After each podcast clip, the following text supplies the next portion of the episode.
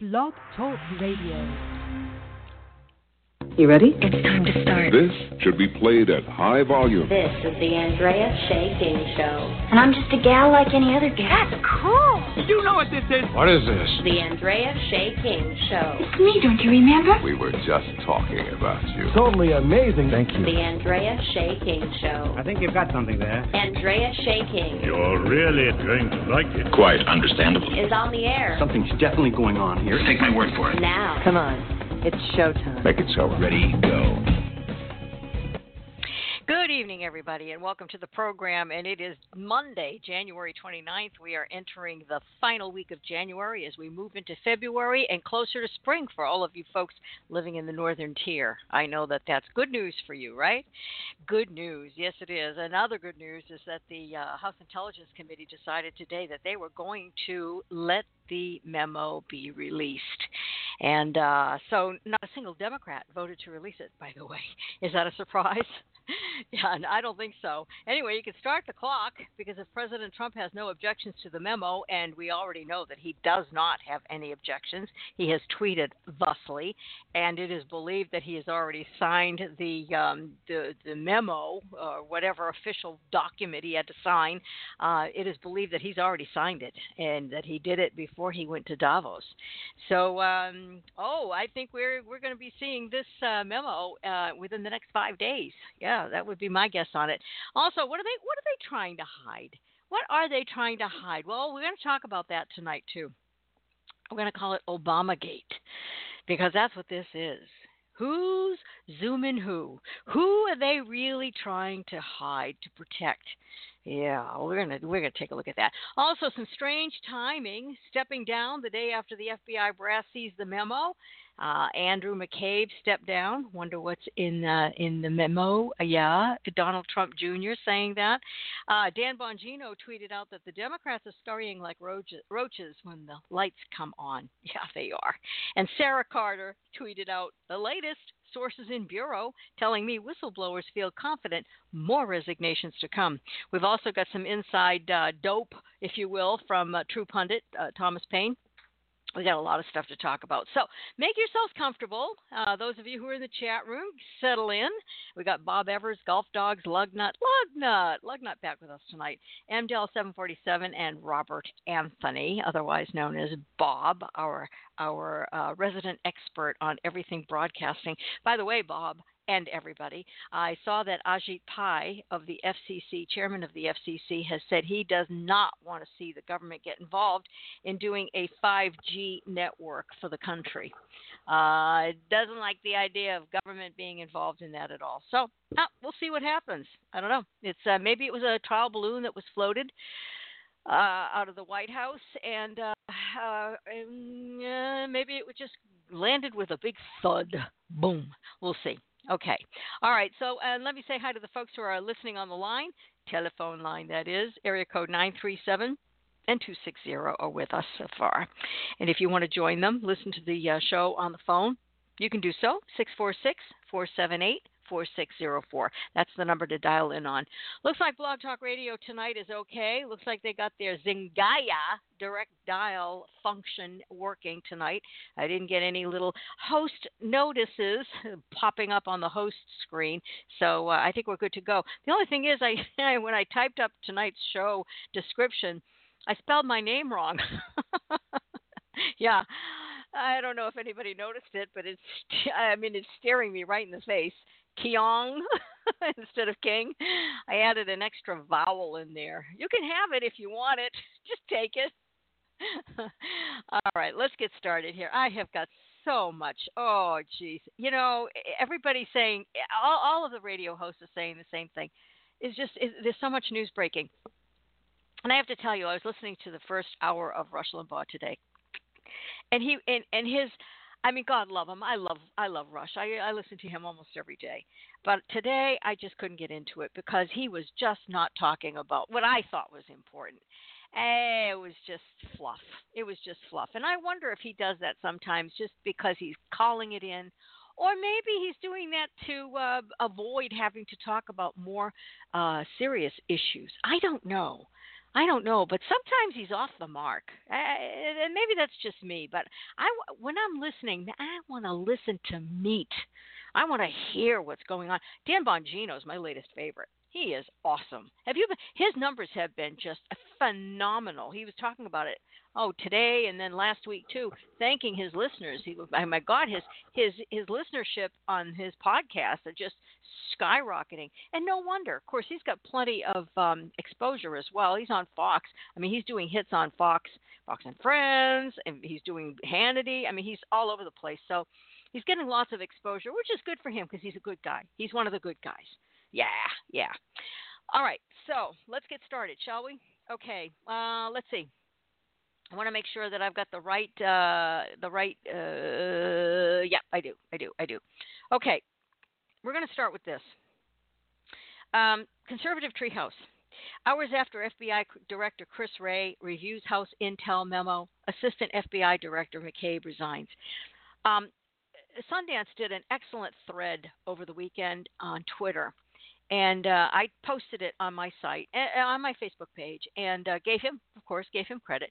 Um, and it was just very, very well done. And if you didn't get a chance to see it, um, head over to either. Uh, well, actually, he's got it. He's got it posted as an article um, on uh, the conservative treehouse, which is what I think he's doing. He's, you know, a lot of these guys are they're, they're composing their um, posts and then they're breaking them down into threads and posting them on Twitter, which is kind of cool. I like that. I like the way that's done. I mean, it's, it gives it to you in bite-sized chunks, and each bite-sized chunk gives people the opportunity to comment on it if you're doing it on Twitter which is which is a, a, new approach to having a conversation on social media.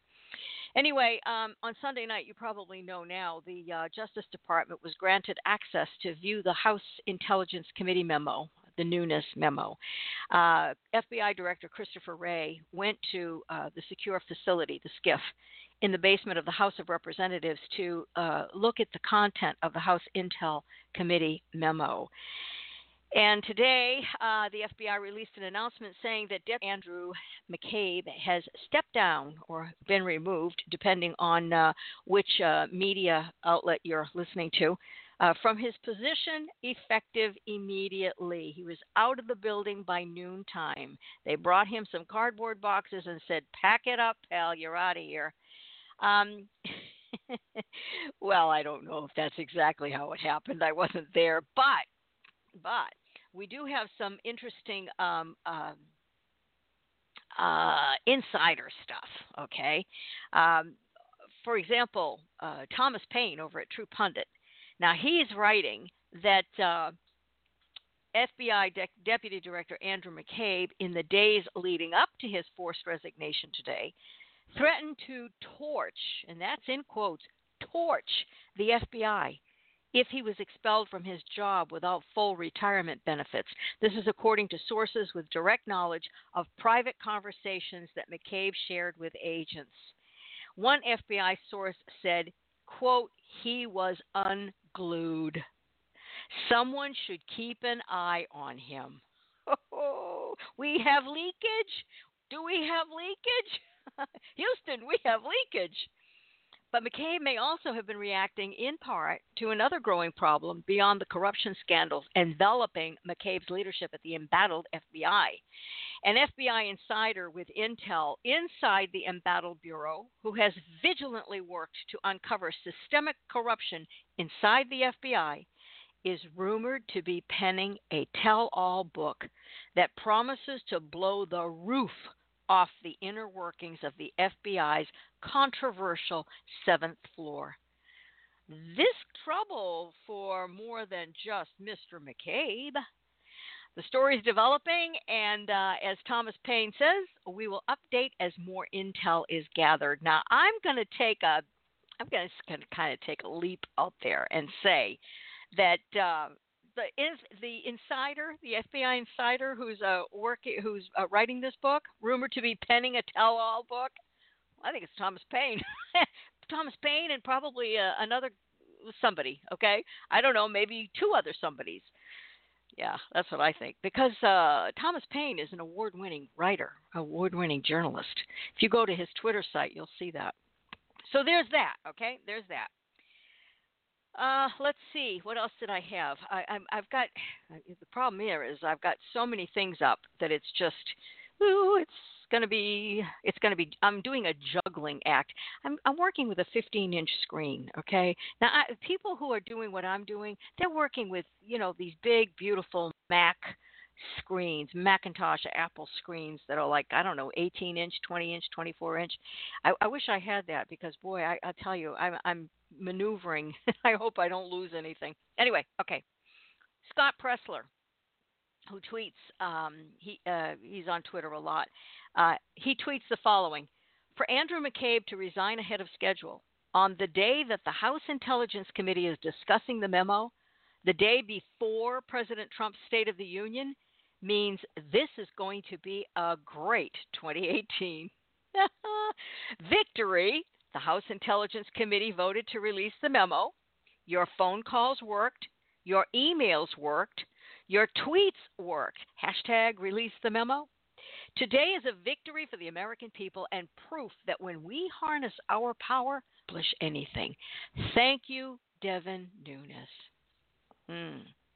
Judge Napolitano had something to say too. As a matter of fact, um, let me play the clip because I actually have the clip for you.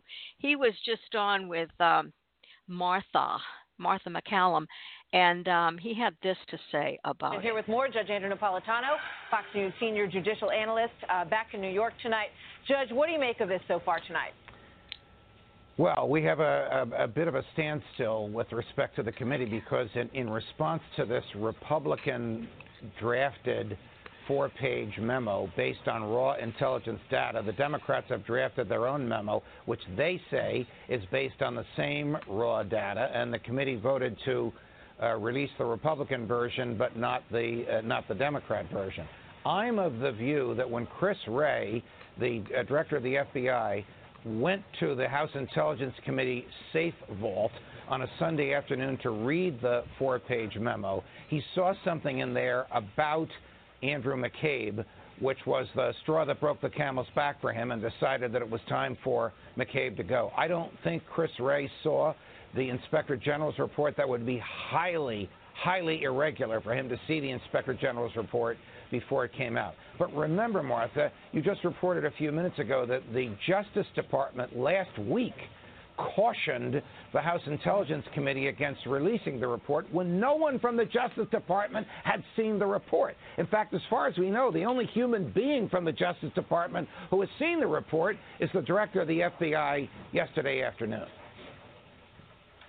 So, in terms of what happens now, and, and, you know, just to also mention, there was a story last week that Christopher Wray was being pressured to let Andrew McCabe go, and that right. he had pushed back on that. Um, so now, for whatever reason, and you know, it may be the reason that we've just talked about here, the, the revelations to Mr. Wray about these memos, he he appears to have changed his mind based on something that he that he saw or read, or perhaps information that he passed along to Andrew McCabe and said, you know, you should know you should know this. You may want to get out in front of this. Right. So we don't know if Andrew McCabe was jumped uh, was was pushed. Uh, or if he jumped, but we do know it followed so closely in time Director Wray's view of not only the four page memo, but most likely, because he has a top secret clearance as director of the FBI, but most likely the underlying raw intel on which the memo was based, that he went to his colleague and longtime friend Andrew McCabe and said, I don't think you want to confront this. I think it's time for you to go. Now, what's no, in, in the memo? So in terms of the FISA process, Judge, because you know obviously there's a judge that approves, there's a panel of judges that approve these requests. So that's supposed to be the stopgap in these situations. Yes. When you know if something phony from a dossier is brought before these judges, they're supposed to have the discretion and the judgment to say this doesn't add up. But but a judge's discretion is only as good as the evidence that is brought before him. And in this unique situation, and I've been very critical of it, as you know, where the court meets in secret and there's nobody there on the other side. The court meets with lawyers and agents from the NSA and generally accepts what they say. We'll ask a few probing questions, but if they give garbage to the court, then garbage is going to come out in the form of the warrant that the court will sign. Question Did they knowingly, did anybody in the FBI or the NSA knowingly mislead a federal judge in order to get the judge to sign a warrant? If the answer to that is yes, then heads will roll. Not just discipline from the DOJ, but criminal prosecutions of the people who misled this judge. Judge, thank you very much. You're welcome.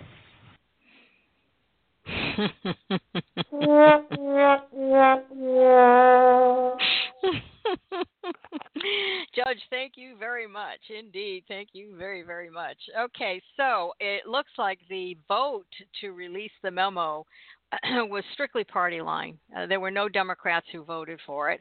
Of course, all the Republicans on the committee voted for it. Uh, how many Democrats, think about this, uh, let this seep in a bit. How many Democrats were and are being blackmailed with their own data that has been stolen by the congressional Pakistani intelligence spy Imran Awan? Think about that. Now, here, here are the members, uh, the committee members on this uh, House Permanent Select Committee on Intelligence, the Democrats. Adam Schiff, California, Jim Himes, Connecticut, Terry Sewell, Alabama, Andre Carson, Indiana, Jackie Speier, California, Mike Quigley, Illinois, Eric Swalwell, California, Joaquin Castro, Texas, Denny Heck. Wonder what you know. This uh, uh, Andre Carson and Jackie Speier were deeply involved with Imran Awan. Jackie Speier was the one who signed off to get him a top secret clearance, security clearance. I, I tell you, I think there's something here that's really going to bust out. There's more to this, this, as as we've been hearing. This is just the tip of the iceberg. yeah, yeah. Also, uh, did you hear today that uh, Tom Perez, the CEO of the Democratic National Committee, is leaving? Yeah, after less than a year on the job, uh, getting out while the getting's good. Yep. Anyway, uh, House Judiciary uh, uh, Chairman Bob Goodlatte wrote a letter to uh, FBI Director Christopher Wray requesting the preservation of McCabe's communications. And uh, I got to, you know, a lot of people have been saying, I don't trust Christopher Wray. Ah, Same thing with Jeff Sessions. Get rid of just Jeff Sessions. Ah, you know, the more we're learning about this, the more we are realizing just how meticulously this sting has been planned and and for how long it's been undergoing. Yeah, I, so uh, anything that I said about Jeff Sessions, I take it all back. Anything bad, any doubts I had, I take it all back. You know, he's known in Alabama as the silent assassin. okay, let's read this letter uh, from uh, Bob Goodlatte to the Honorable Christopher Wray, Director of the Federal Bureau of Investigation. Dear Director Wray, we have learned today through media reporting of Deputy Director Andrew McCabe's decision to stand down or step down. As the number two official at the FBI, the Deputy Director oversees all FBI operations, including criminal, terrorism, and counterintelligence investigations. You are now faced with naming someone new to serve as your deputy. This is an important decision in helping to restore public trust and confidence in the FBI after the significant disruption of the past two years. Deputy Director McCabe's decision to step down comes at a time where a confluence of events and reporting show serious irregularities in the FBI and DOJ's investigation of former Secretary of State Hillary Clinton's mishandling of classified information. Deputy Director McCabe was prominently involved in both that investigation and the FBI's pre special counsel investigation into allegations of collusion between the Trump campaign and Russia. Russia, Russia, Russia. It is essential that the FBI preserve Mr. McCabe's emails and all other communications before his official departure from the agency. This committee currently has an investigation open on the FBI's handling of the events surrounding the 2016 election. It is therefore essential that we have all of Deputy Director McCabe's documents and communications pertaining to the 2016 election.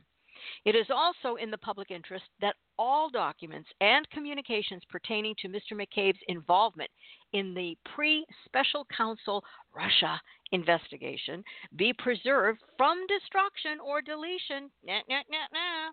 These measures are critical to ensure that this committee and others can perform necessary and robust congressional oversight. Thank you for your immediate attention to this request. McCabe must be crapping himself. And you know, George Webb has been saying all along that McCabe and et al. and his cabal have been using a Dropbox. Their emails have been going into a Dropbox. It's like a big cloud that contains all their emails so that they can all see what each other's t- telling each other. The Dropbox.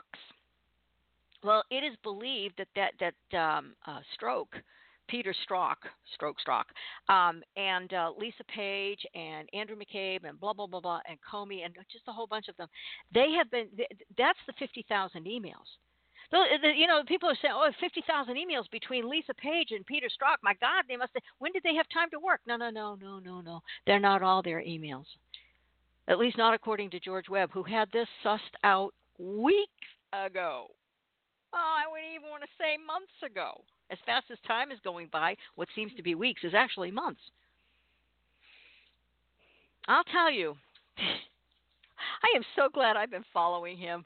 He has his quirks and his idiosyncrasies, but God love him, he is he is tenacious and he is on the ball and I'm so glad I've been following him because everything that we're learning now from Q, from from uh, other people in the Sara Carter, et cetera, et cetera, it all fits together. It's like everybody's been working on this mega puzzle. And George has started over in the right hand corner and he's been filling in the edges and and doing most of the work and then others have come along and said, "Ooh, I've got a piece here that I think fits." And and eventually with with with all of this crowdsourcing, putting the whole picture together. And Congress, they're the they're the last ones to come to the table and put their piece in, but they're coming. Thank God for that, huh? Thank God for that. Okay, so um, one of the people that is paying close attention to uh, Q and I think also to George Webb is a gal named Amy. And Amy has kind of uh, become my new pal, my new my new Facebook pal, because she and I share the same interest in common. And she dropped a link in my um, one of my posts tonight that led me over to 8chan. Okay, that's the message board, the dark web message board. Um, and I want to read this to you because this is amazing. And again, George Webb is already there, not with this level of detail, but the bottom line is he is already there. George Webb is saying that the Navy is involved in this chicanery. The the the nuclear, the the uranium, the Navy is involved. Now, is it everybody in the Navy? No, not any more than it's everybody in the FBI or everybody in the CIA. It's the it's the top management, and they're all in cahoots with one another. And this is this is why this spider web is so extensive and so convoluted and complicated and complex because there are so many players involved. So you listen to this. Here's what I mean. Okay, this starts out with so Obama pardoned Strzok's grandpa? The father of Peter Strzok, I should say Strzok, not Stroke. The father of Peter Strzok is Peter Strzok Sr., and he was in the Army Corps of Engineers. Oh, he was actually a career expert in sanctions and nuclear activity in Iran. You, you might want to write this down. It gets complicated. Okay? Father of Peter Strzok is Peter Strzok Sr., Army Corps of Engineers, career expert in sanctions and nuclear activity in Iran. The younger brother of Peter Strzok Sr., the father, is Mark Strzok, who works for Mammoet, and they are world leaders in big cranes with a specialty in moving nuclear reactors. Now, the son of Mark Strzok, who would be Peter Strzok's cousin, is Devin Strzok. He's a Coast Guard graduate. and he now also lives in D.C. The wife of Mark Strzok and the mother of Devon Strzok is Mariana Strzok. Mariana, or Mary, is the daughter of General James Cartwright. Are you with me so far? I know, I know. Just follow, just follow me. Devin Strzok is actually Devin Cartwright Strzok because his grandfather, General James Cartwright, ready for this? Ready? Was pardoned by Barack Obama on his last day in office because Cartwright was accused of leaking info on Stuxnet. you can't you can't make this up. And if you want to find out, I mean, if you want to co- confirm this, you can go to justice.gov slash pardon slash Obama dash pardons. It's there. James Edward Cartwright, his offense, false statements to federal investigators in the District of Columbia. About Strzok, wow, an emergency meeting between Devin Strzok in the Situation Room in the White House West Wing, May of 2015 with his new wife at 9:45 p.m. at night?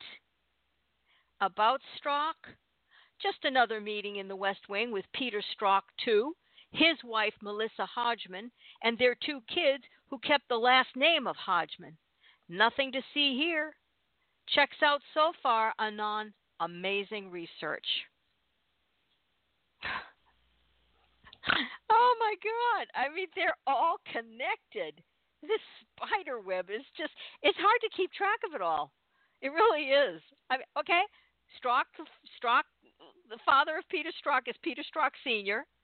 with uh, nuclear activity in Iran. Younger brother of Peter Strzok Sr., Mark Strzok, works for Mammoth, world leaders in big cranes moving nuclear reactors. Mark Strzok is the son of Mark Strzok, Devon Strzok, Coast Guard graduate, now also lives in D.C., and that is who uh, George Webb has been focused on, this Devon Strzok. Devon Strzok has something to do with moving uranium around within the Navy. Logistics, something like that. Okay. So, anyway, I thought I'd drop that little nugget, and I want to say thanks to Amy for sending that along. Appreciate that, Amy. Uh, let's see. James Comey tweeted. Oh my God, I can't. This guy, this guy's unreal. This is what he tweets today. Special Agent Andrew McCabe stood tall over the last eight months when small people were trying to tear down an institution we all depend on. He served with distinction for two decades. I wish Andy well. I also wish continued strength for the rest of the FBI. America needs you. Translation Please, Andy, don't rat on me.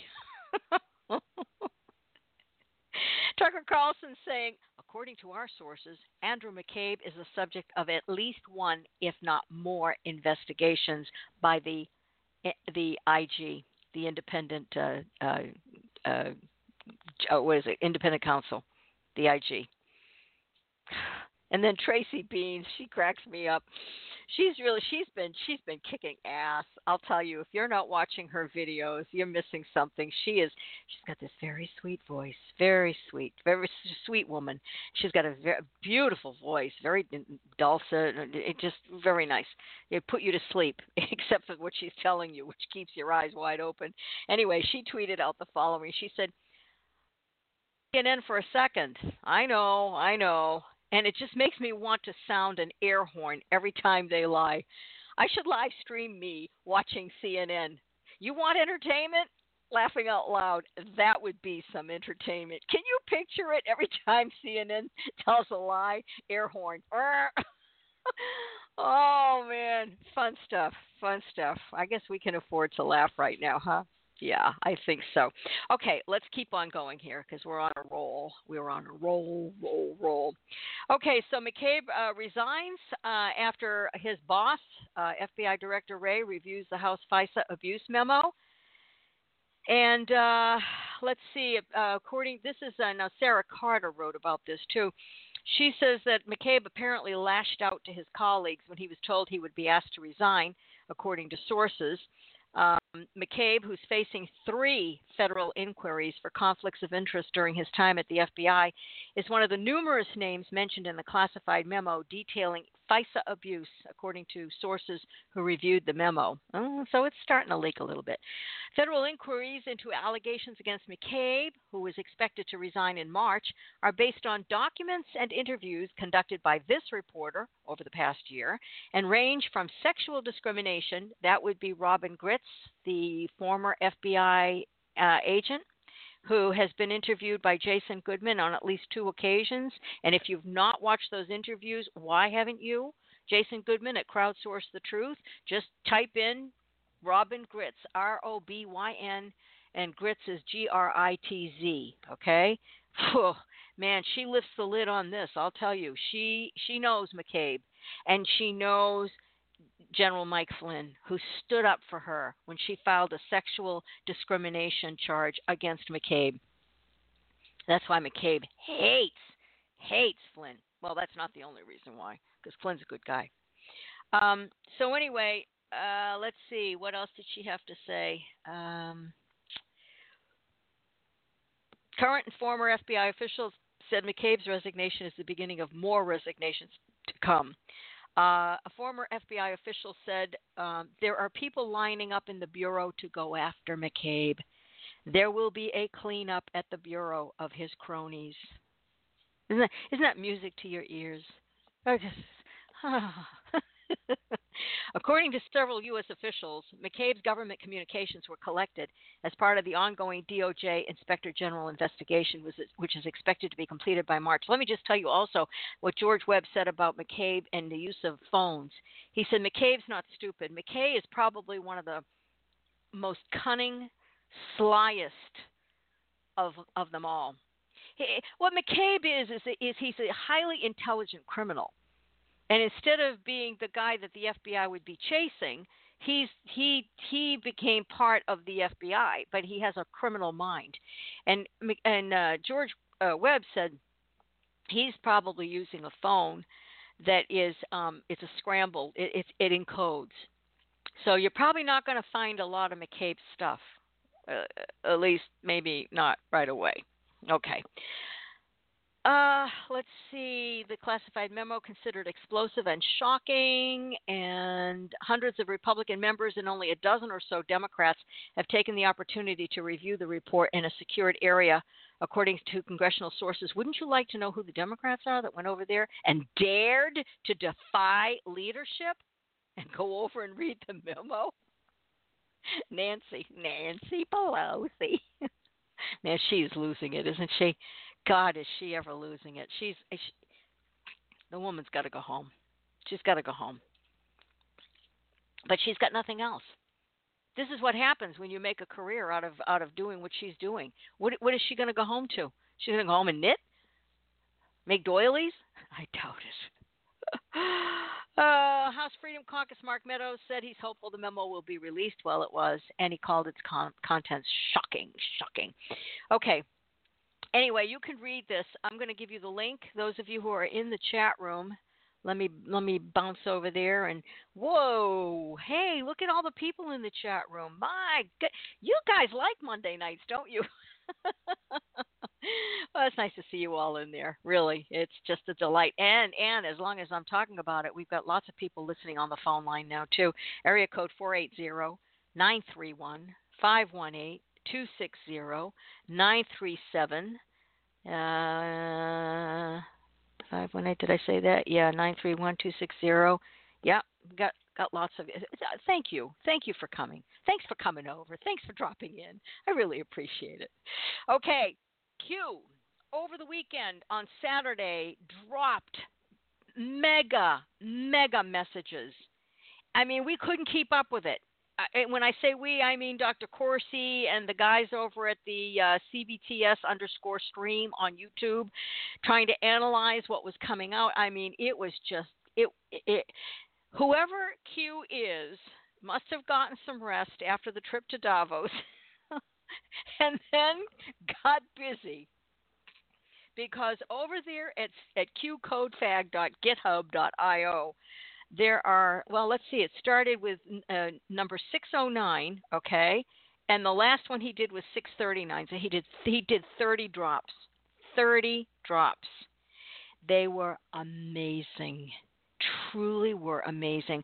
I posted every single one of them on my Facebook page, and then I also posted the link to the YouTube video in which Dr. Corsi spends oh, an hour and a half going over every one of these and filling in the blanks. I'll tell you, he he's amazing, Dr. Corsi. You know, we played him. Uh, we played the entire what uh, it was almost an hour and a half last week uh, of him analyzing what Q had dropped uh, on the 26th and the 25th.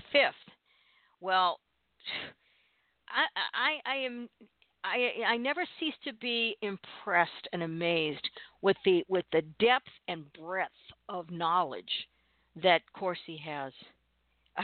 He's just amazing. So anyway, um, you need to go over and read. Uh, I'm not going to go over them tonight because we've got so much else.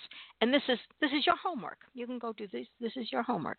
Here's the here's the um, Robert says Robert Anthony saying last night he hosted the last half hour of the Alex Jones Sunday show to talk about QAnon. I bet that was interesting too, huh, Robert? I bet everybody who listened to that was uh, enthralled. Yeah, because I really he's he's he's right on it. He's right on it. And this Q is this is not a, I don't there's no way this is a hoax. Absolutely no way. This this Q is is legit. I think he's legit. Okay, let's move on. Uh, Donald Trump Jr. slams Andrew McCabe for taking leave until retirement to make sure taxpayers are stuck with paying him for life. I love Donald Trump Jr. Don't you? Man, he's he's he's brassy. He's he's got it. He's he's his father's son. He is his father's son with a little bit more polish. anyway, uh, he slammed former FBI Director McCabe after it was reported that he'd be taking uh, leave until his retirement in March, saying that this decision meant that the American taxpayer is stuck paying him for the rest of his life. Um, uh, McCabe resigned effective immediately today, but he's taking terminal leave until he can officially retire when his pension kicks in. So Trump Jr. T- uh, tweets, so they will keep him on till then, despite all this, to make sure the American taxpayer is stuck paying him for the rest of his life? nah, you know what? There's such a thing as asset forfeiture. And um, that was uh, something that uh, President Clinton signed into uh, law with a PDD 62. George Webb talks about that, Presidential Directive 62. And um, people like Andrew McCabe and the CIA and John Brennan and the whole cast of characters in the Obama administration and prior, uh, they've been they've been using this. To, to, this gives them carte blanche to just ruin your life. If they want to make life miserable for you, they can seize everything, everything, asset forfeiture. So I mean, hey, what's good for the goose could be good for the gander, right? McCabe drives around in a $260,000 sports car. How's that going to feel when they take that away from you, Andy? yeah. Mm. Okay, so there's that. I just wanted to mention that. Um, I want to get to this first before uh, this is kind of jumping oh, jumping to another topic, and we'll get back to this other, you know, this I don't know. Let me see. I this so whew, there's just so much. Okay, I promise you. What we're going to do next after I do this is we're going to talk about why Hillary wasn't indicted and who she's protecting as if you couldn't guess, right? We're going to get into that in a little bit. But before we do that, I want to tell you this um somebody sent this to me and I thought, "Oh man, this is beautiful." I don't know who wrote it. It, it was posted on Facebook. Uh, I can't even remember. I don't even remember what page it was posted on. Somebody's Facebook page, and they didn't write it either. They had they had seen it and grabbed it from somebody else. Listen to this. This is this is great. Here's the deal on the deal Chuck Schumer rejected with DACA, with the president. President Trump has boxed in the left beautifully. If you have any worry that President Trump is selling out his base, relax. Notice that Tom Cotton and Sonny Perdue are running point on this negotiation. First, number one, notice the timing of this out of the blue offer by President Trump. Caught the left by surprise while Schumer and company were still licking their wounds. Classic negotiation tactic. Save your opponent before they slit their own throat, and they will thank you. It's, it's Sun Tzu. Number two, while 800,000 is the number of DACA, quote, kids we have been discussing, 1.8 million is the actual number who are eligible in this classification. By using the higher number, President Trump appears conciliatory and magnanimous, offering the left a way to save face. Brilliant strategy. Don't be that they contract. Number three, all know the entire 1.8 million will not register. They never do. And they will not be eligible to vote. And they will have to come out of the shadow to be completely documented. And they have to live an extraordinary clean life, no crime, for 10 to 12 years. Otherwise, deported and ineligible. Next point. By limiting kids only, not parents, President Trump has utterly destroyed the left's narrative that the left is the only one who is compassionate. Trump also forces the left to drop their mask of the the DACA kids came here through no fault of their own, which means the parents, right? In other words, it's obvious the left wants the parents as well because they want the votes. Motives of the left are revealed. Next, understand we are close to a point where the DACA kids will champion Trump's proposal for pure self interest and protest the left who's standing in the way. It's hilarious. Only President Trump could magically accomplish such a turnaround. By shutting down six to eight ways for immigration, President Trump cuts total immigration initially to Clinton levels and eventually to Kennedy levels. We will go from a million a year to less than 250,000 a year. Thank you, Mr. President. This helps all American workers. And the left is again boxed in as they have bet everything on support for DACA, but the left will not get the deal without border wall funding, which Trump pegged at $25 billion. We get our wall, or there's no deal. By supporting chain migration, the left can now be painted as pro terrorist for political purposes. Remember, almost every poll indicates that the public is opposed to chain migration by 65 to 80 today that showed that more than 80% of Republicans are against chain migration. More than 80, eh, eh, 85%. And there are a lot of Democrats. I forgot what the exact number is right now but it, it, it was surprising to me. The Demo- uh, Democrat people. I'm not talking about the Washington Democrats. I'm talking about your, you know, your average person who's been a Democrat all their lives and aren't part of this Marxist leftist crap that's going on.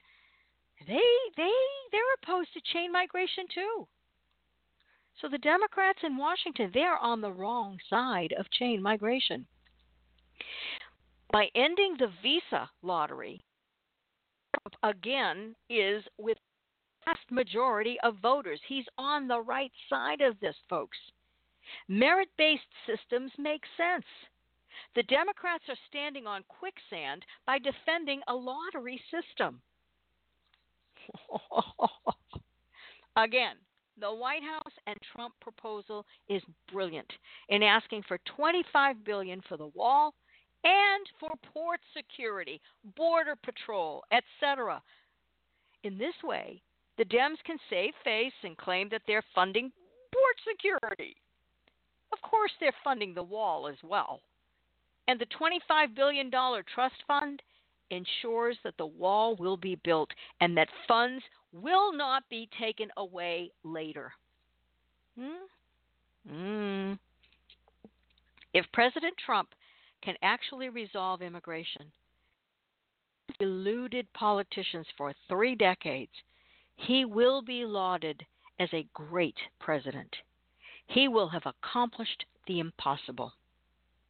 President Trump also removes immigration as a talking point for the 2018 election and beyond. this is incredible.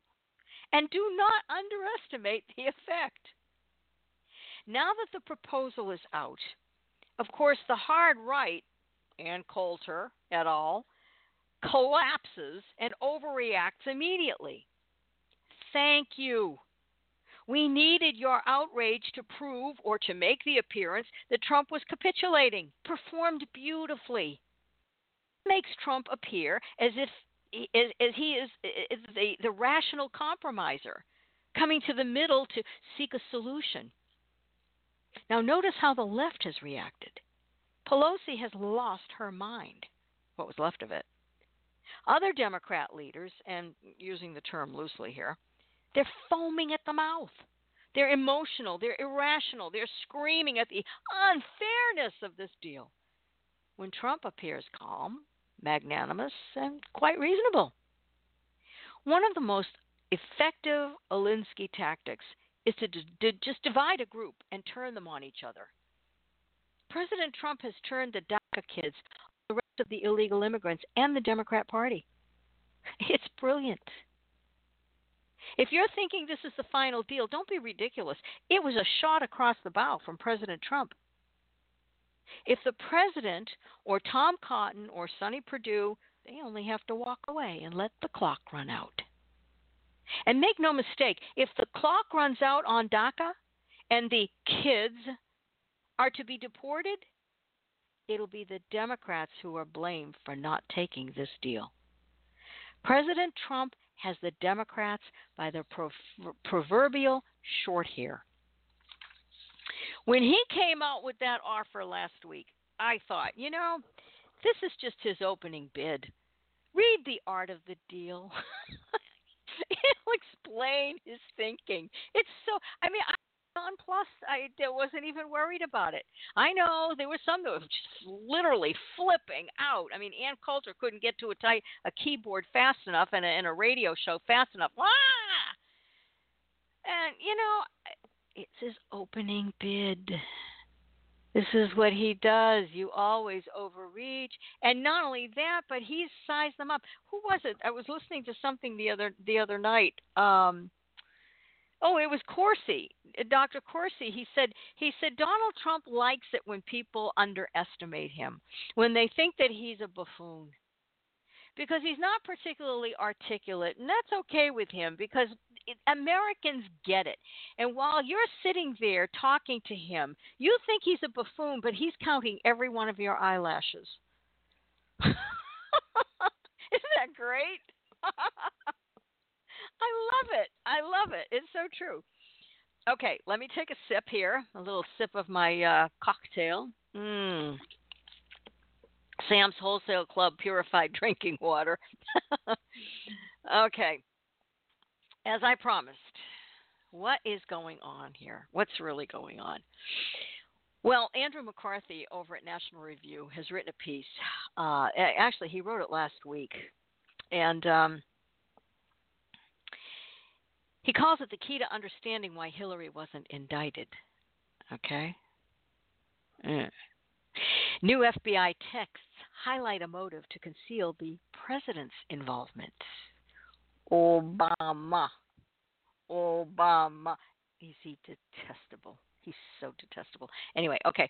So from the first, these columns, the, McCarthy's columns, have argued that the whitewash of the Hillary Clinton emails caper was President Barack Obama's call, not the FBI's and not the Justice Department. The decision was inevitable. Obama, using a pseudonymous, pseudonymous, pseudonym, pseudonymous. I don't know how to say that. Isn't that awful? I think it's pseudonymous. He was using a pseudonym email account. Okay, let's make it easy. Had repeatedly communicated with Secretary Clinton over her private, non secure email account. Now, these emails must have involved some classified information, given the nature of consultations between presidents and secretaries of state, the broad outlines of Obama's own executive order defining classified intelligence, uh, see Executive Order 13526, Section 1.4, and the fact that the Obama administration adamantly refused to disclose the Clinton Obama emails. If classified information was mishandled, it was necessarily mishandled on both ends of these email exchanges. Gotcha! If Clinton had been charged, Obama's culpable involvement would have been patent patently obvious. In any prosecution of Clinton, the Clinton Obama emails would have been in the spotlight. For the prosecution, they would be more proof of willful, or if you prefer, grossly negligent mishandling of intelligence. More significantly, for Clinton's defense, they would show that Obama was complicit in Clinton's conduct, and yet he faced no criminal charges. she is clever. This is why such an indictment of Hillary Clinton was never going to happen. The latest jaw dropping disclosures of text messages between FBI agent Peter Strzok and his paramour, FBI lawyer Lisa Page, illustrate this point, and I don't think that they were lovers, quite frankly. I don't think so. I think that was a cover to try and cover up all the, all of their their e- emails back and uh, texts back and forth to one another. But that's a whole other point. For the moment, I want to put aside the latest controversy, the FBI's failure to retain five months of text messages between Strzok and Page, those chattiest of star-crossed lovers, and yet this glitch closes our window on a critical time in the Trump-Russia investigation mid December 2016 through May 2017. Now, that's when the Bureau and the Justice Department were reportedly conducting and renewing in 90 day intervals court approved FISA surveillance that may well have focused on the newly sworn in President of the United States.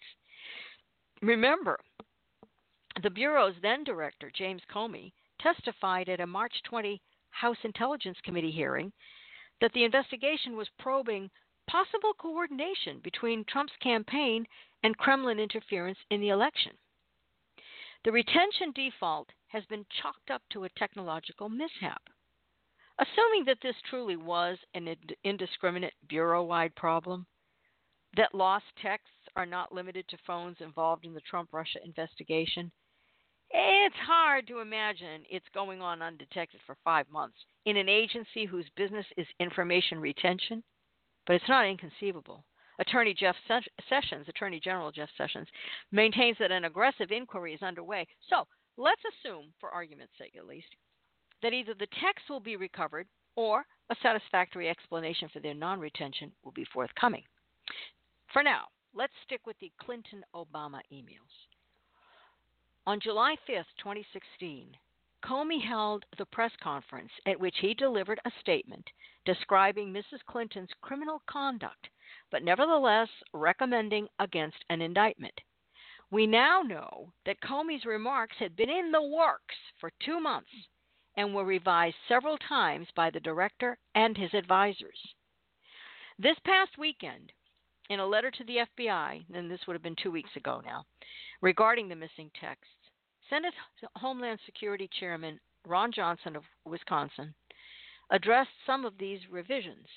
According to Senator Johnson, a draft dated June 30, 2016, which would have been five days before Comey delivered the final version, contained a passage expressly referring to a troublesome email exchange between Clinton and Obama.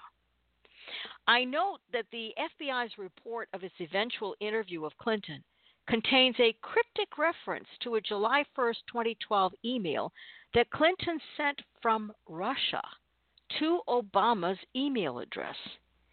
The passage in the June 30th draft stated, quote, we also assess that Secretary Clinton's use of a personal email domain was both known by a large number of people and readily apparent.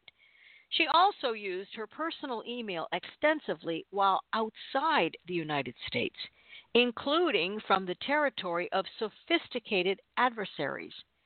That use included an email exchange with the president while Secretary Clinton was on the territory of such an adversary. Given that combination of factors, we assess it is possible that hostile actors gained access to Secretary Clinton's personal email account. Now, on the same day, according to a Strzok page text, the star-crossed lovers, a revised draft of Comey's remarks was circulated by his chief of staff, Jim Rybicki, who has left the agency, quit last week. It replaced the words the president with the words another senior government official. This effort to obscure Obama's involvement had an obvious flaw. It would practically have begged congressional investigators and enterprising journalists to press for the identification of the senior government official with whom Clinton had exchanged emails. That was not going to work. Consequently, by the time Comey delivered his remarks on July 5th, the decision had been made to avoid even a veiled allusion to Obama. Instead, all the stress was placed on Clinton, who wasn't going to be charged anyway, for irresponsibly sending and receiving sensitive emails that were likely to have been penetrated by hostile intelligence services. Comey made no reference to Clinton's correspondence, saying the following We also assess that Secretary Clinton's use of a personal email domain was both known by a large number of people and readily apparent. She also used her personal email extensively while outside the United States, including sending and receiving work related emails in the territory of sophisticated adversaries. Given that combination of factors, we assess it is possible that hostile actors gained access to Secretary Clinton's personal email account. Well, the decision to purge any reference to Obama is consistent with the panic that seized his administration from the moment Clinton's use of a private, non secure server system was revealed in early March 2015. McCarthy writes that he detailed this reaction in a series of 2016 columns that what most alarmed Obama and Clinton advisors, and those groups overlap, was not only that there were several Clinton Obama email exchanges, but also that Obama dissembled uh, lied about his knowledge of Clinton's private email use in a nationally televised interview. On March 4th, just after the New York Times broke the news about Clinton's email practices at the State Department, John Podesta, a top Obama advisor and Clinton's campaign chairman, emailed Cheryl Mills, confidant and top aide in the Obama State Department, to suggest that Clinton's, quote, emails to and from POTUS should be held, i.e., not disclosed, because, quote, that's the heart of his exec privilege. At the time, the House committee investigating the Benghazi jihadist attack was pressing for production of Clinton's emails. As his counselors grappled with how to address his own involvement in Clinton's misconduct, Obama deceptively told CBS News in a March 7th interview that he had found out about Clinton's use of personal email to conduct State Department business, quote, the same time everybody else learned it through news reports, close quote. Perhaps he was confident that because he had used an alias in communicating with Clinton, his emails to and from her, estimated to number around 20 of them, would remain undiscovered. His and Clinton's advisors weren't so confident. Right after the interview aired, Clinton campaign secretary Josh Schwerin emailed Jennifer Palmieri and other senior campaign staffers stating, quote, Jen, you probably have more on this, but it looks like POTUS just said he found out HRC was using her personal email when he saw it on the news. Schwerin's alert was forwarded to Mills. Shortly afterwards, an agitated Mills emailed Podesta, quote, We need to clean this up. He has emails from her. They do not say state.gov. That is, Obama had emails from Clinton, which he had to know were from a private account since her address did not end in state.gov, as State Department emails do. So, how did Obama and his helpers clean this up? Obama had his email communications with Clinton sealed. He did this by invoking a dubious presidential records privilege. The White House insisted that the matter had nothing to do with the contents of the emails, of course. Rather, it was intended to vindicate the principle of confidentiality in presidential communications with close advisors. And with the media content to play along, this had a twofold benefit. Obama was able to, one, sidestep disclosure without acknowledging that the emails contain classified information, and two, to avoid using the term executive privilege with all of its dark Watergate connotations, even though that was precisely what he was invoking. Claims of executive privilege must yield to demands for disclosure of relevant evidence in criminal prosecutions. But of course, that's that's not a problem if there's not going to be a prosecution. The White House purported to repair the president's disingenuous statement in the CBS interview by rationalizing that he had meant that he had learned of Clinton's homebrew server system through news reports. Uh, he hadn't meant to claim unawareness that she occasionally used private email. This was sheer misdirection. From Obama's standpoint, the problem was that he discussed government intelligence matters with the Secretary of State through a private email account. The fact that, in addition, Clinton's private email account was connected to her own private server system rather than some other private email service was beside the point. But again, the media was not interested in such distinctions and contentedly accepted the White House's non explanation. Meanwhile, Attorney General Loretta Lynch ordered Comey to use the word matter rather than investigation to describe the FBI's probe of Clinton's email practices. This ensured that the Democratic administration's law enforcement agencies were aligning their story with the Democratic candidate's campaign rhetoric. If there was no investigation, well, there'd be no prosecution. In April of 2016, in another nationally televised interview, Obama made clear that he did not want Clinton to be indicted. His rationale legally frivolous straw man. Oh, Clinton had not intended to harm national security. This was not an element of the felony offenses she had committed, nor was it in dispute. No matter. Obama's analysis was the stated view of the chief executive. If, as was sure to happen, subordinates in the executive law enforcement agencies conformed their decisions to his stated view, there'd be no prosecution. Within a few weeks, even though the investigation was ostensibly still underway, and over a dozen key witnesses, including Clinton herself, had not yet been interviewed, the FBI began drafting Comey's remarks that would close the investigation. There would be no prosecution. On June 27th, Lynch met with Clinton's husband, former President Bill Clinton, on an out of the way Arizona tarmac where there are security details arranged for both their planes to be parked. Over the next few days, the FBI took pains to strike any reference to Obama's emails with Mrs. Clinton from the statement in which Comey would effectively end the matter with no prosecution. On July 1st, amid intense public criticism of her meeting with Bill Clinton, Attorney General Lynch piously announced that she would accept whatever recommendation the FBI director and career prosecutors made about charging Clinton.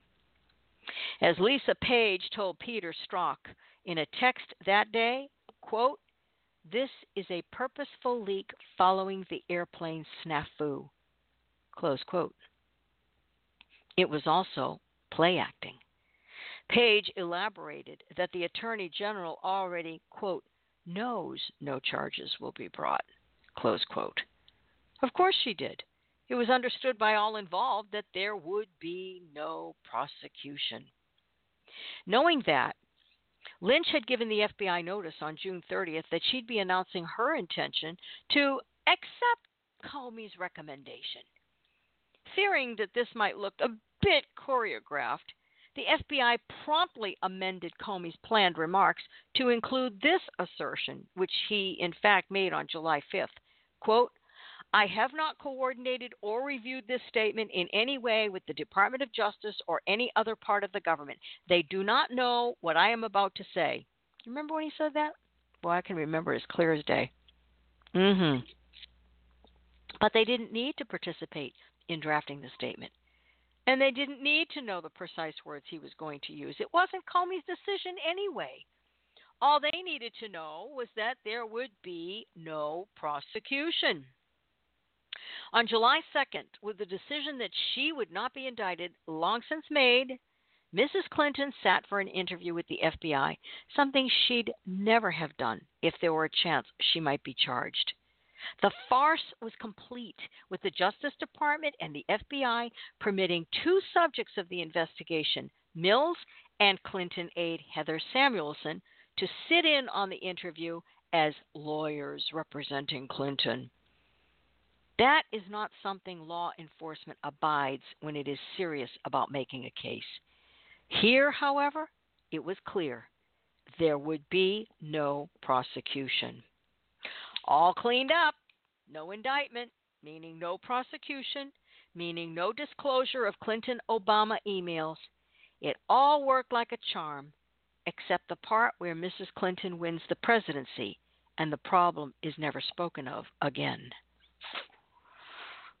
So I was listening to uh, Dan Bongino today, and actually, I've also heard this from Rush Limbaugh as well. The left doesn't care about Hillary anymore. They'd toss her overboard in a heartbeat. She is a she is an albatross. She is a an anchor. She's dragging them down. They just want to cut her loose. But they can't because she was smart enough to send email to Obama and snag him so that no matter what happened to her, she could turn around and point to Obama and say, But he did it. And it would never get to that point. Obama and his people would never let it get to that point. So they thought. And they just figured that if she was elected president, boop, there's that rug. It's kind of lumpy with all the stuff that's been swept underneath it, but what the hell? What's another lump? It's a big lump. But they figured they could cover it. Wah, wah, wah. So that's the deal. And I'm wondering if this four page memo that's coming out may or may not implicate Obama, but I think eventually it will. And I'm going to refer you back to something that Q uh, posted that kind of makes us feel like, oh no. Let me see if I can find it. Um, uh, let me see. Hang on, I've got to do it. Okay, here it is. Here it is. This was posted on January 22nd. Okay. And I'm just going to read you the pertinent part. Nobody can possibly imagine the pure evil and corruption out there. Those you trust are the most guilty of sin. Who are we taught to trust? If you are religious, pray. 60% must remain private, at least, for humanity. These people should be hanging. And what what uh, Corsi has interpreted this to mean, and it makes sense to me, we're only going to know 40% of the crap that has been going on. To know all of it, I know there are a lot of people who say, I want to know all of it. Show I want to I, I am entitled to know all of it. I want to know all of it. I'm one of them. I want to know. I want to know. But if we knew all of it, I don't know that we'd ever trust anybody or each other again. I mean, this is let me let me just read you what leads up to that part of this post of this this uh, Q message. Again, this was January 22nd. What would happen if texts originating from an FBI agent to several internals discussed the assassination possibility of the POTUS or member of his family? What if the texts suggest foreign allies were involved? Forget the Russia setup. This is only the beginning. Be careful what you wish for as the world turns. Could messages such as those be publicly disclosed? What happens to the FBI? What happens to the DOJ? What happens to special counsel? What happens in general? Could messages such as those be publicly disclosed? Be careful what you wish for. This is only the beginning. Every FBI and DOJ previous case could be challenged. Lawless. Can you imagine the judicial chaos? Oh my God. Think logically. We haven't started the drops regarding human trafficking and sacrifices yet. Worst. And that's worst, W O R S T, not worse, but worst those good, the, those who are good who know cannot sleep. Those good who know cannot find peace. Those good who know will not rest until those responsible are held accountable. Nobody can possibly imagine the pure evil and corruption out there. 60% must remain private, at least for humanity. These people should be hanging.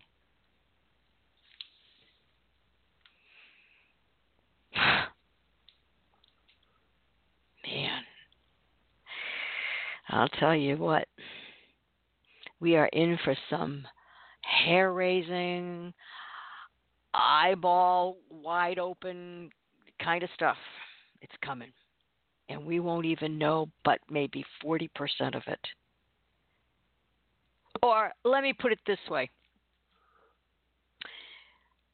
what the media and the uh, establishment will allow to come out will be maybe 40%. But those of us, you, me, others out there, who've been doing the digging, who've been down in the dirt, scratching, scratching, scratching, digging up the bones like archaeologists on a dig, we're going to know more than 40% we already know probably most of that 40%, if not more.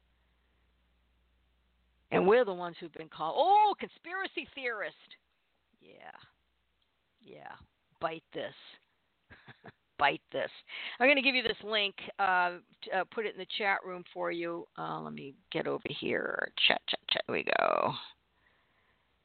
There we go. Okay, what are you saying here? Let's see. Let me see what the folks in the chat are chattering about. Um, let's see. Obama Golf Dog says Obama sealed everything. Lugnut is uh, uh, putting a link to uh, Thomas Wictor. Uh, let's see, Robert Anthony, because the media is full of mockingbirds. Same with Hollywood. Have you heard the numbers for the Grammys? Lowest in many years. Yeah, I mean, they're, they're, they're, this is the detritus this is the detritus, the garbage, the the bottom feeders. You know, I mean, I, I remember uh, when I was a kid. You know, we used to eat a lot of fish because we lived on the coast, and I mean, it was just a staple. Plus, when you're Catholic, you eat fish on Fridays, right? And um we so, a lot of times we would eat flounder. You know, you'd bread it, you'd fry it, whatever. And and I I you know I, I liked it until I found out that flounder is a bottom feeder flounder uh, swims along the bottom of the ocean and eats all the detritus that is being dropped from fish that swim at upper higher levels. After that, it was kind of like I don't know if I want to eat flounder anymore. But then I kind of resolved it by thinking, well, you know, crabs do the same thing, and I love crab meat, so but this we're talking these people the the the, the, the actors in Hollywood the, the the the left these are detritus these are the bottom feeders they don't use their brains they they I I wonder if they have half a brain you know they're probably so drugged up they've probably been doing amphetamines and and coke and crap and you know I I don't detritus this is all detritus anyway um uh, Robert, I did not watch that cesspool of the culture at all. Well, good. I didn't either. I didn't even turn it on. Mm-mm. Mm. Let's see. Um, let's see, Andrea. It won't tell us, but we the peeps know that he is involved. Yes, we know he's involved. Absolutely. Alaskan says we need to start getting the ropes ready. That reminds me of uh, of uh, something that. Uh, uh, what's his name? Uh, Trump Jr. said, and I think I posted it here. Yeah, he says this is he tweeted this out. The left's never never-ending attempts to somehow make Hillary cool and likable is exactly what's wrong with the left. You can't play pool with a rope. yeah, baby. Yeah. Okay. All right. So I've given you the link to that, and that, that by the way, is um, again that's at um, uh, National Review, Andrew McCarthy, January 23rd. The headline is uh, Clinton Obama emails the key to understanding why Hillary wasn't indicted. There's a picture of the two of them, and it, really the sight of him, the very sight of him, just disgusts me. I can't even can't even get into it. It's just so bad. Uh, what else do we have here? Oh, Obama's campaign paid 972,000 to the law firm that secretly paid Fusion GPS in 2016. See, this is all coming out. This is Obama's um was it um uh, Obama for America? Um yeah, Obama for America. For uh, his campaign, official campaign organization has directed nearly a million bucks to the same law firm that funneled money to Fusion GPS which of course is you know, the firm behind the infamous Steele dossier, the PP, do, PP dossier. Um, Obama for America, or OFA, OFA, OFA, has paid over 972 smackaroos, 972,000 smackaroos to Perkins Coie. And that name keeps popping up all the time. Perkins Coie. They're right in the center of all of this. This is according to records filed with the FEC, Federal Election Commission. Um, Washington Post reported last week that Perkins Coie, uh, an international law firm, was directed by both the National Democrat National Committee and Hillary Clinton's campaign to retain Fusion GPS in April of 2016 to dig up dirt on then candidate Donald Trump. Fusion GPS, we know the story. They hired Christopher Steele, the former British spy, to compile a dossier of allegations, blah, blah, blah, blah, blah, blah, blah. But the point here is that Obama's official campaign arm paid nearly 800 grand to Perkins Coie, and that was in 2016 alone.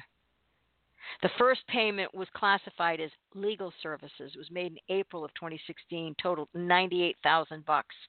A second batch of payments, also classified as legal services, were dispersed to the law firm in September and totaled exactly 700,000 smackaroonies.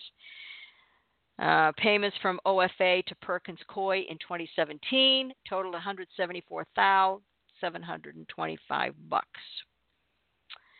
So, uh, so Obama, you know, he's got he's got his little dinky dinky do involved in all of this stuff.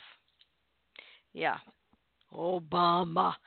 Oh man, I'd love to see him in jail. Okay. Beware a scorched earth deep state retreat. This is a piece written by Joe Herring over at um, The Thinker, American Thinker. Yike, yike, yikerama. Listen to this. With the layers of corruption being peeled back from the illegal and unconstitutional collaboration between deep state federal bureaucrats and a left wing driven shadow government which is nothing less than a con- continuation of the worst elements of the Obama administration. We can expect to see a predictable gambit coming soon from the besieged force scorched earth retreat. See, in war, a retreating army is loath to leave infrastructure intact and, and functioning for the use of the advancing enemy. The essential utilities and the infrastructure are destroyed during the retreat, forcing the enemy, or the victors, to lose valuable time repairing the damage, giving the retreating force more time to escape. The evidence of a deep state mentality among a significant portion of the permanent federal bureaucracy is un- unarguable. All that remains unclear is to what extent that this mentality is directed and organized by the devotees of the outgoing administration and the leaders of the Democrat shadow government. The malfeasance of the previous administration and its political allies is also unarguable, with only the full chain of command to be revealed who knew what and when, and what actions were undertaken, at whose direction, and why.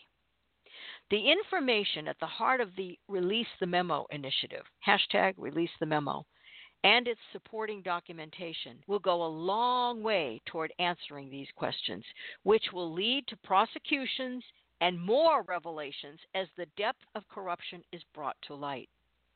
Faced with their undoing, the criminals involved have only one defense at hand.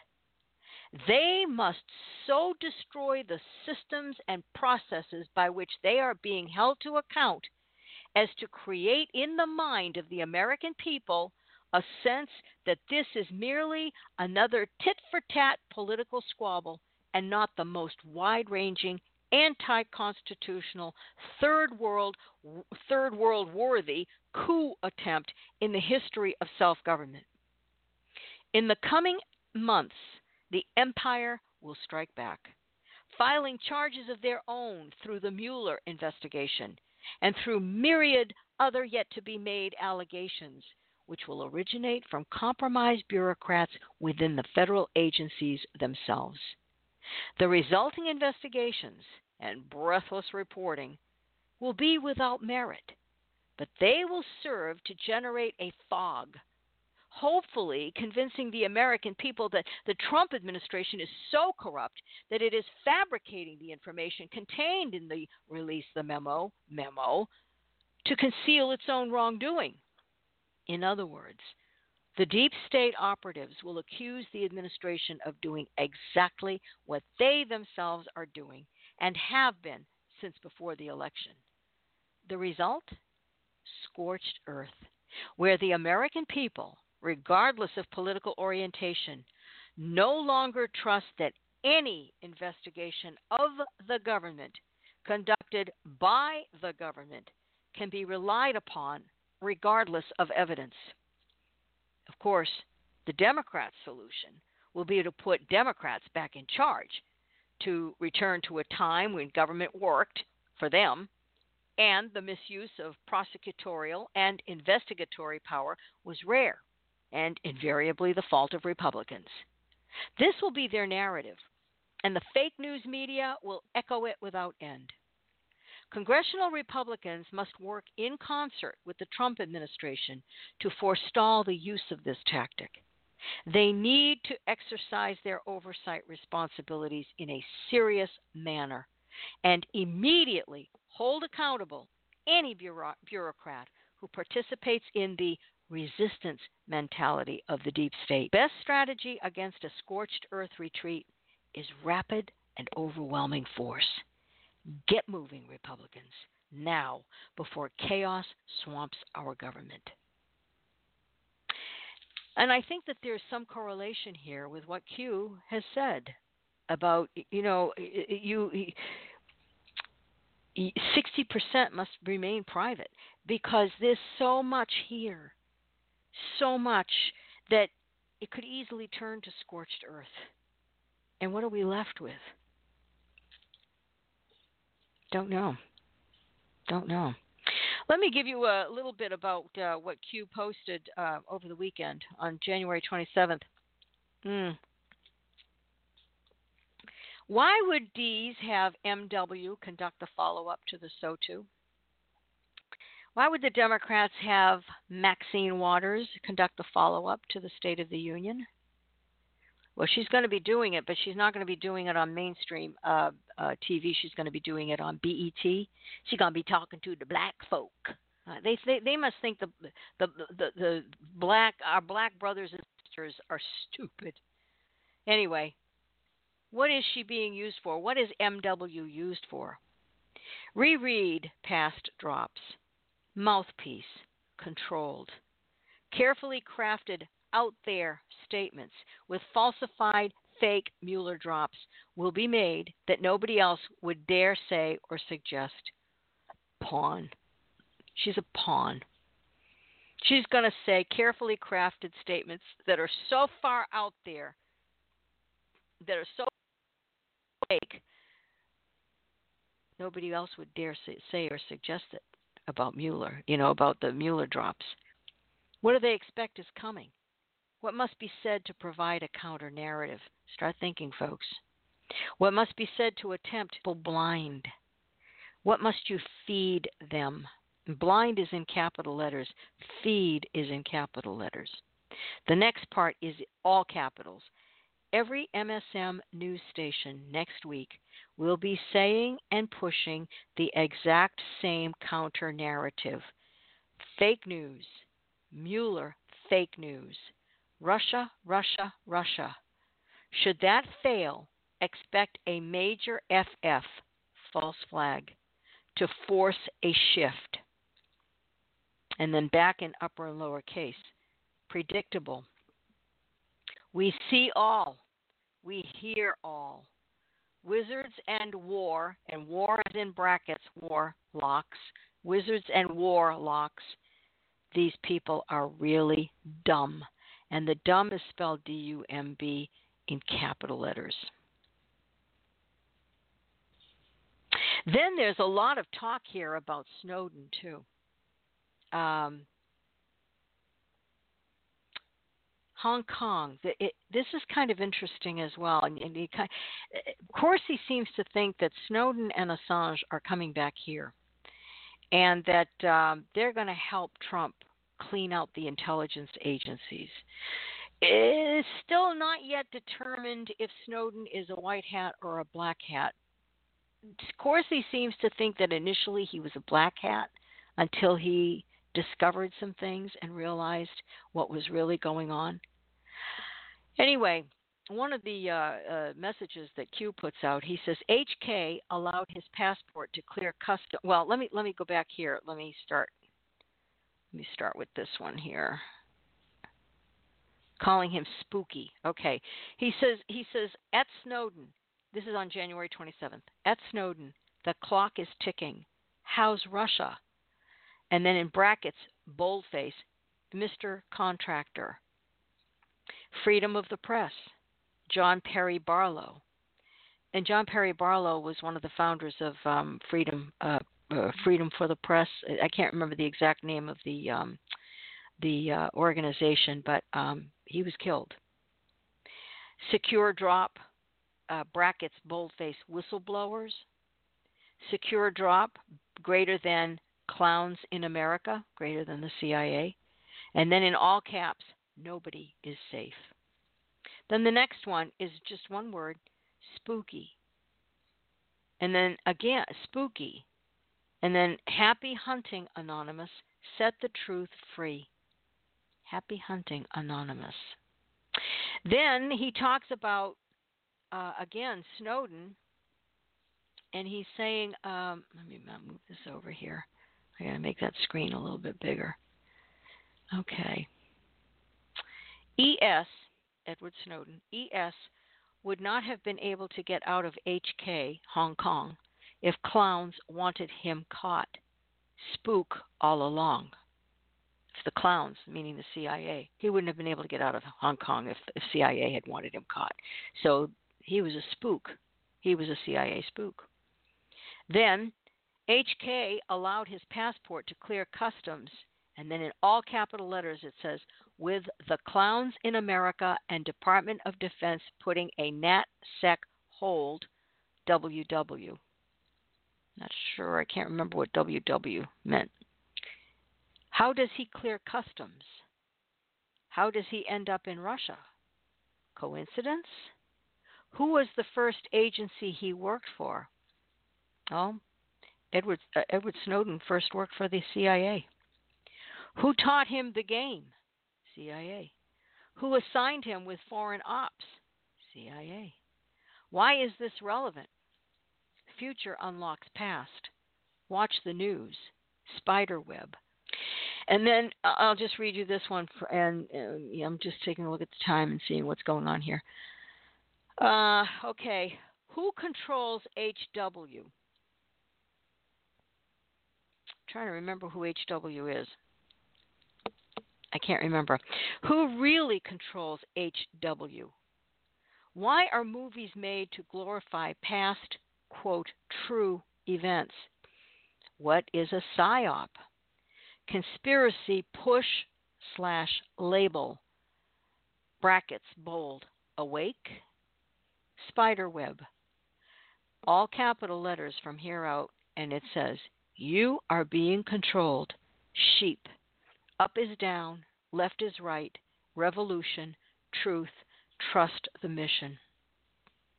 Can't remember what HW was. See, that's why it's good to listen to Corsi because he's he's able to figure most of this out.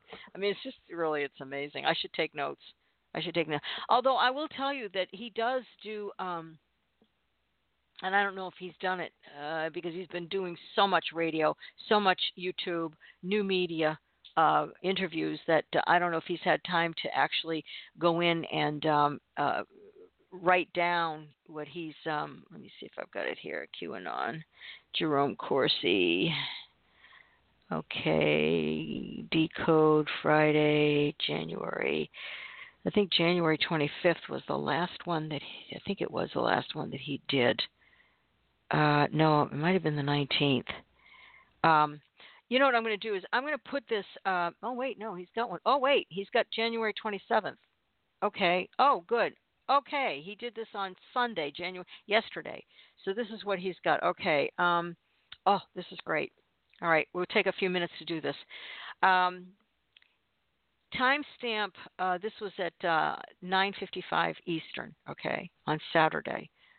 Uh, Council on Foreign Relations, and then he's got uh, the, the Q Q writes Council on Foreign Relations, and he's got triangles before the words and after the words, and then he's got it linked to the Wikipedia.org members of the Council on Foreign Relations.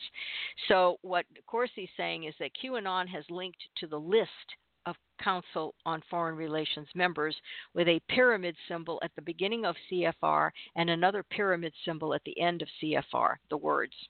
The CFR is the globalist elite that QAnon identifies at the heart of the New World Order conspiracy, with the idea of conspiracy signaled by the beginning and ending pyramids, symbols of a conspiracy that ends at the top. The pyramid is also symbolic of the eye capping the pyramid that can be seen on the back of a dollar bill, an emblem most often associated with the Illuminati. QAnon's point is that the Obama Clinton 16 year conspiracy two presidential terms for each of them, is merely a part of a larger worldwide conspiracy in which the New World Order globalists and their co conspirators in the central bank cabal intend to enslave the world's population through lies and deceits into a one world currency and one world government the globalists control. Now, how he was able to get all of that out of that link, I don't know, but I'll take him at his word. Then QAnon posted um, timestamp 9:55 Eastern. Uh, U.S. citizens and 18 USC 4, 4001A PDF. Target http end endusmilitarism.org. So Corsi says QAnon lists to a, a, Department U.S. Department of Justice memorandum dated June, June 27, 2002, establishes that 18 USC Section 4001A allows the president to detain U.S. citizens as enemy combatants and specifically refers to the transfer of Jose Padilla, also known as Abdullah al Muhajir, from the Department of Justice to the Department of Defense. The memo was written by John C. Yoo, that's Y O O, Deputy Assistant Attorney General for the DOJ Office of Legal Counsel. The point is that President Trump, under a declaration of national emergency, could declare enemies of the USA to be enemy combatants, subject to being tried by a military tribunal, not civilian criminals subject to the jurisdiction of the DOJ. Next one, it's just a simple link to a YouTube. Corsi says this refers to a speech Donald Trump gave during the 2016 election campaign. This is the one, by the way, that I played for you last week when we ended the show. Remember, I said I'm going to leave you with this video, uh, audio of Donald Trump during his campaign, all the statements that he made. The YouTube video is entitled, This Video Will Get Donald Trump Elected. In the speech, Trump outlines the Obama Hillary conspiracy. He calls both Bill Clinton and Hillary Clinton criminals. Trump attacks the D.C. establishment, the central bankers, the global special interests, and the mainstream media. Quote, this is quoting Trump Our campaign represents a true existential threat like they have never seen before. A campaign to determine if we, the people, continue to rule the USA. Um, then he says, uh, of course, he says, a must watch capital letters, must watch, proves Trump understands the CFR, globalist, central banker, New World Order struggle for the survival of the nation and our last chance to save it. Q has posted this video twice, emphasizing its importance. Trump refers to WikiLeaks and Julian Assange, showing he views both as heroes, exposing the Clinton crime syndicate and political corruption by publishing the DNC and Podesta emails. He exposes conspiracy of Clinton Foundation and Clinton Foundation to stop at nothing to destroy his presidential campaign. Quote, quoting Trump from this video, I knew this day would arrive and it was only a question of when. The only that can stop this corrupt machine is you. The only force great enough to stop this corruption is us. Close quote prefigures QAnon and the Second American Revolution led by Trump and millions of anonymous across the land. Hashtag MAGA, hashtag The Great Awakening. The next one. Q writes, at Jack ain't in cuffs yet and still trying to control the narrative. Too bad he was taking money and profiting from people tied to the EO. Hashtag goodbye at Jack and then this came from outside. Then um, Hannity tweet account attacked, um, submission complete. This came from outside of Twitter on January 27th in the early morning hours. We realized Sean Hannity's Twitter account had been removed. What QAnon is affirming is that this attack came from outside Twitter and was not caused by censorship imposed by Jack Dorsey, co founder and CEO of Twitter. On Friday, Hannity had delivered another hard hitting Fox News broadcast targeting the DOJ and the FBI in the Obama Clinton coup d'etat and pushing to make public the Nunes memo prepared by the House Intelligence Committee. Clearly, deep state operatives wanted to cut Hannity off Twitter. This was an attack on Sean Hannity that signaled to QAnon that deep state conspirators were taking steps to silence patriot journalists. And then when Q uh, wrote submission complete, Corsi interpreted it thus Hannity's Twitter account was removed after he posted twice on Friday evening uh, the following quote, Form Submission 1649. The third time that was posted, the account was removed from Twitter. By responding submission complete, QAnon was signaling Hannity's meaning had been successfully completed. The reference was to Charles I in Great Britain, who was tried, convicted, and executed for high treason on January 30th, 1649. The point is that the post signaled a new phase in the Trump counterattack, in which Barack Obama and Hillary Clinton, plus their co conspirators, will be named as traitors and pursued in a criminal process that QAnon has suggested could involve a military tribunal if necessary. Then he posts a list, um, and I, it's hard to read here because it's um, well, it, it, it actually says Form 1649, false imprisonment, was Hannity sending out an SOS, and then um, and and that's from Q. That's Q has written that, right? Or no, uh, no, I'm sorry, anonymous. To which Q responds and says, "Select news members slash journalists are vital to delivering the message." Parentheses as are you, and you, the word "you" is all in caps. Imagine if these people were removed. Total control regarding mainstream media. They represent a clear and present danger to the enemy. Reread past crumbs regarding security. Where is JS? How do we truly protect those important to us? 19 immediates no longer with us. Self suicide if actioned. Real life Q. So this this was kind of like, whoa, okay. So Corsi interpreted it thus, where he says, select news members, journalists are vital to delivering the message, as are you. This is in response to the cyber attack on Hannity's Twitter account. QAnon is answering an anonymous asking if by 1649 Hannity was signaling he had been arrested and was imprisoned. QAnon begins his answer by noting that journalists like Sean Hannity are extremely important to delivering Donald Trump's message of the Obama Clinton coup d'etat to nullify uh, uh, to, to nullify Trump's electoral victory in 2016, to revise the Constitution and replace the American Republic with a European Union style socialist communist totalitarian state.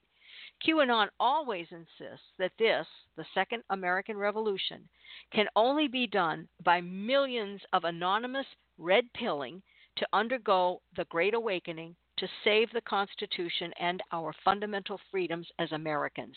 Think Thomas Paine anonymously authoring Common Sense in the First American Revolution. Then, responding to Q's uh, statement, imagine if these people were removed. They represent a clear and present danger to the enemy. Reread past crumbs regarding security. Here, QAnon is asking us to imagine how lost we would be if journalists vital to the cause, like Sean Hannity, were to be removed, parentheses, killed, by the deep state.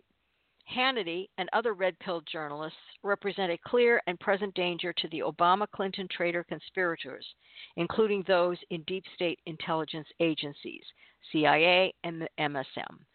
QAnon is cautioning us to take seriously all previous warnings about the need for security measures to be taken to protect journalists vital to the Great Awakening movement, including Hannity. Where is JS? JS is John Solomon. QAnon is alerting us to the concern that John Solomon has dropped from the face of the earth with no articles appearing in The Hill, no appearances on Fox News, and no new postings on Twitter. The investigative journalism reports John Solomon and Sara Carter have been provi- have been have provi- provided have been key have provided I don't know uh, have been key in exposing deep state conspirators within DOJ and the FBI. Their reporting on congressional investigations and the Nunes memo have been eye-opening. QAnon is concerned for John Solomon's well-being. We share QAnon's concern as we pray for both Hannity and Solomon's safety. The Gateway Pundit has warned that John Solomon was silenced after attacking the Washington Post with his expose articles causing a backlash from the leftist staff on the Hill. Um, uh, somebody tweeted, and I don't know if it's true or not, but somebody tweeted that they had heard that John Solomon and um, Sara Carter have been given ser- Secret Service protection which would tell me that probably Hannity, if that's true, Hannity probably has been as well. Okay, then uh, QAnon says, How do we truly protect those important to us? 19 immediates no longer with us. Self suicide, if actioned, real life. Here, QAnon suggests that we are entering a new phase of civil war against the Obama Clinton traitor deep state co conspirators and their allies in the mainstream media. If journalists important to the Great Awakening are attacked, killed, or otherwise removed, QAnon suggests there will be retaliation. Mainstream media journalists are open to being exposed as CIA hacks for their willing participation, being paid by the CIA in the modern day version of Operation Mockingbird to publish CIA talking points under their bylines. QAnon reminds us this is real life, serious business, where the consequences of playing the game can involve making life or death choices for all involved. This is one of QAnon's most serious warnings to date. All right. So, uh, oh, and they, oh, well, it, it, talking about the self suicide. Um, somebody named Anonymous asks Q a question, and the question is Is 19 a marker for FBI? FBI immediates no longer with us, i.e., fired. Self suicide if actioned, because we hear all and know they plan to take cyanide tablets if arrested excuse me, if arrested. Could the above be a correct coding? Q responds 19 would cease to exist immediately upon the harm of select individuals. Think nuclear standoff. Clarified? Question mark. Okay. So Corsi says in response to an anonymous asking for clarification, QAnon explains his previous post means that if journalists important to the Great Awakening ceased to exist, in retaliation to their being harmed, we would see journalists important to the Obama Clinton coup d'etat and deep state conspiracy cease to exist. Think nuclear standoff? QAnon refers to the doctrine of mutual assured destruction that buttressed USA nuclear weapons strategy in the 1950s. Any nuclear attack on the U.S. would be met by a massive counterattack that would lead to mutual assured destruction, a consequence so dire that a nuclear standoff resulted. QAnon asks, with the word clarified, if this, if this makes his point clear. It does, very clear. So there you have it. I'm going to give you the um, link to this so that you can uh, read it at your leisure. At your leisure. And um, I'm going to. Pre- I think. I think I'm going to. Let me just double check and make sure that I covered everything that I wanted to cover with you because I just too many things. Trump's collusion, from collusion to obstruction. Okay, there are some other things. Um, if you, uh, I'll tell you a good place to go to get some good um, info is over at bongino.com. He does his show notes. He put he links to his show notes uh, at the conclusion of every show. So um, this is good. you can go over there bongino.com and grab some of the stuff that he's got because a lot of the stuff he's got I was going to talk to tonight anyway. I've just run out of time and I'm running out of voice. So um, one of them that, that he really he I haven't I haven't finished reading it yet. It's at the Daily Signal, and it's um, Trump administration strikes a blow against identity politics. This has to do with the census. How Obama and and his administration wanted to change the census and add more categories um, to it, like uh, uh, South African American and uh, uh, I don't know uh, something else. And and Trump is saying no, we're not doing it. We're not doing it. It's identity politics, and uh, it separates Americans. We are all Americans. We're getting rid of all these designations on um, on the census form. So check that out. Census Bureau's recent move to reject changes to the decennial survey that were proposed by the Obama administration. Here it is. Briefly put, the Obama administration had proposed artificially creating yet another pan ethnic grouping for Americans of Middle East and North African descent. The administration also proposed reducing the choices of Americans of Latin America or Caribbean descent. Uh, the bureaucratically invented pan ethnic group the census calls Hispanics to identify themselves by a real race such as black or white. Obama had made this proposal in late September 2016, no doubt fully expecting an incoming Clinton administration to rubber stamp it, um, but history got in the way. So, anyway, there you have it. Okay. All right. I think that's it. I think I'm out of I'm out of breath. I'm out of voice. In other words, he told Obama to shove it. High heat sinker. Yeah, I think so. I think that's pretty much what they did. As a matter of fact, he's completely erasing Obama's, uh, almost completely erasing Obama's legacy, with every stroke of his pen, with every stroke of his Mont Blanc pen, or his AT Cross or TA Cross pen. He's uh, he's virtually eliminating all of the horror that oh, oh God that disgusting detestable Obama did. Ugh, ugh. oh my gosh. All right. Well, listen, everybody. Thanks so much for joining me tonight. I'm going to leave you with a little bit of Trump. I think we all could use a little bit of Trump. So we'll be back here. Oh, tomorrow night. State of the Union. It starts at 9 o'clock, which is when this show starts, right? So, what I'm going to do is I'm going to go ahead and bring up the show, but I'm going to be watching it with you and we'll be able to listen to it together. You can listen to it, you can turn off my sound or you can listen to it on my sound. And then after it's over, then we can chat about it, shall we? Okay? All right. Sound good? Yeah, all right. That's great. All right, everyone. Thank you. Everyone, thank you so much. And I and I don't need your money. I'm not asking you to be a Patreon patron. I mean everybody's doing that now, honestly. It's like, "Oh my gosh, get on the bandwagon." But I'm not I'm not going to do it.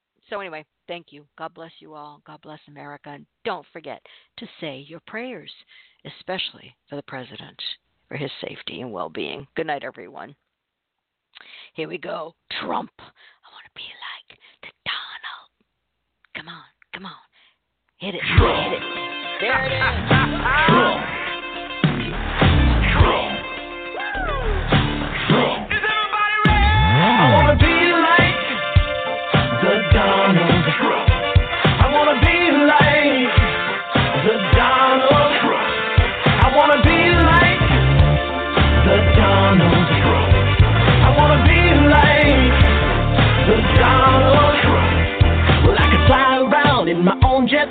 a big tall building that shouts my name. Tell my stylist to give me that hair, and know what it's like to be a billionaire. I get politics right out the door, cause we're not gonna take it anymore. Getting my picture on the cover of Time, and everybody else just waiting in line. I wanna be like the Donald Trump. I wanna be like the Donald Trump. I wanna be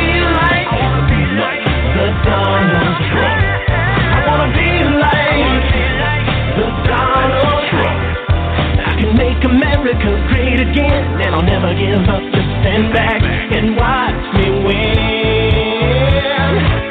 Hey, hey, hey.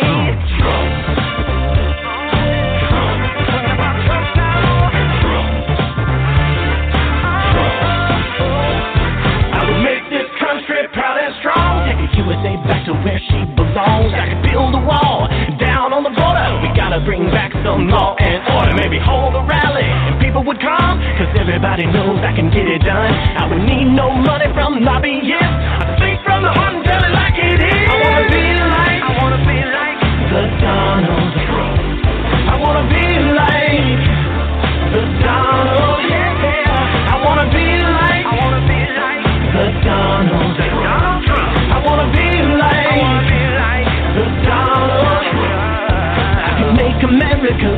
again, and I'll never give up. Just stand back and watch me win.